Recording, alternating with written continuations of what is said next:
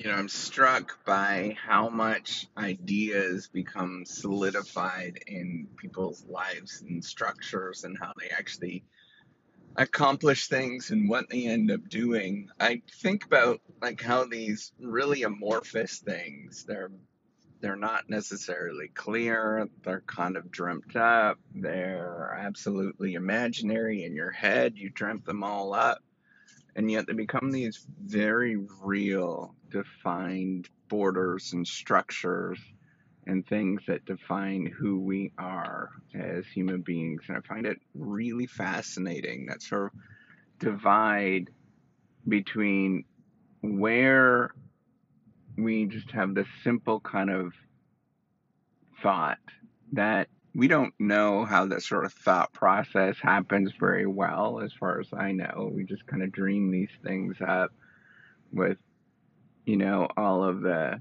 the the the, the things going on in your brain, the the um, oh man, the, the sort of nerves and all of that kind of stuff going in your brain. You dream this thing up, and it becomes this really concrete as you say it, as it becomes part of your reality. It becomes this very concrete thing, and how we not only what opportunities we choose and where we go, but how we define our reality and the barriers that prevent us from doing different things.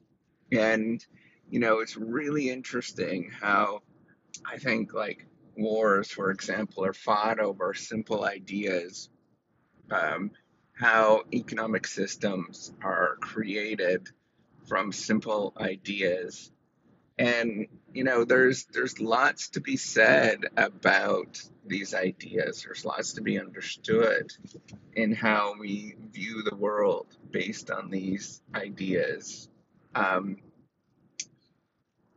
and and the, the the thing is is how concrete this is the more interesting thing to me is a sort of amorphous kind of goofy thing turns into a real thing over time um, and defines who we are.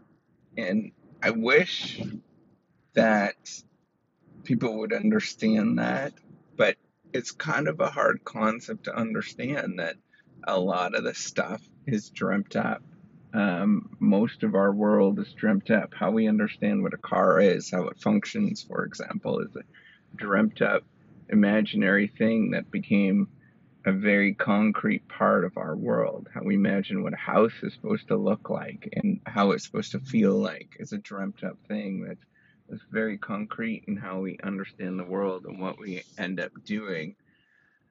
Um, and I think it's it's just an absolutely fascinating thing where we have all of these structures in our lives. We have all of this sort of concreteness and and barriers and borders and all sorts of stuff that is just essentially a silly, goofy idea that frankly has was dreamt up by a single person that um, might be repeated by many people, but is generally dreamt up by a single person or a group of people, and it becomes our reality and how we understand it.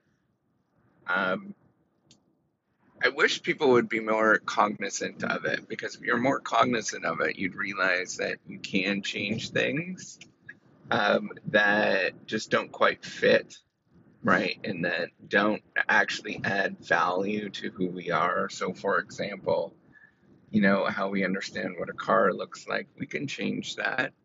We really can, and to, so that adds more value to us and becomes more comfortable. Um, I think if you're thinking about innovation and entrepreneurship, you're a lot more cognizant of the fact that how much things are actually just made up. Um, and, you know, often we think of, of many of the things in our world, we think of all of the products in our world, but they were just made up at one point. And, you know, what the specific design of a iPad looks like, that was just made up. Somebody just created that in their head at one point and just drafted this thing and that became the reality, right? Like the the Siri voice or the voice of um, TikTok or whatever, right? Like that's just dreamt up. That was somebody just decided to pick somebody else to be the voice of Siri, and then that's our voice. That's what we understand this machine to sound like. I just think it's absolutely fascinating in how we define our world and we get so angry and passionate about these arbitrary made up things that are just constructed in our own heads. All right, take care and have a wonderful day.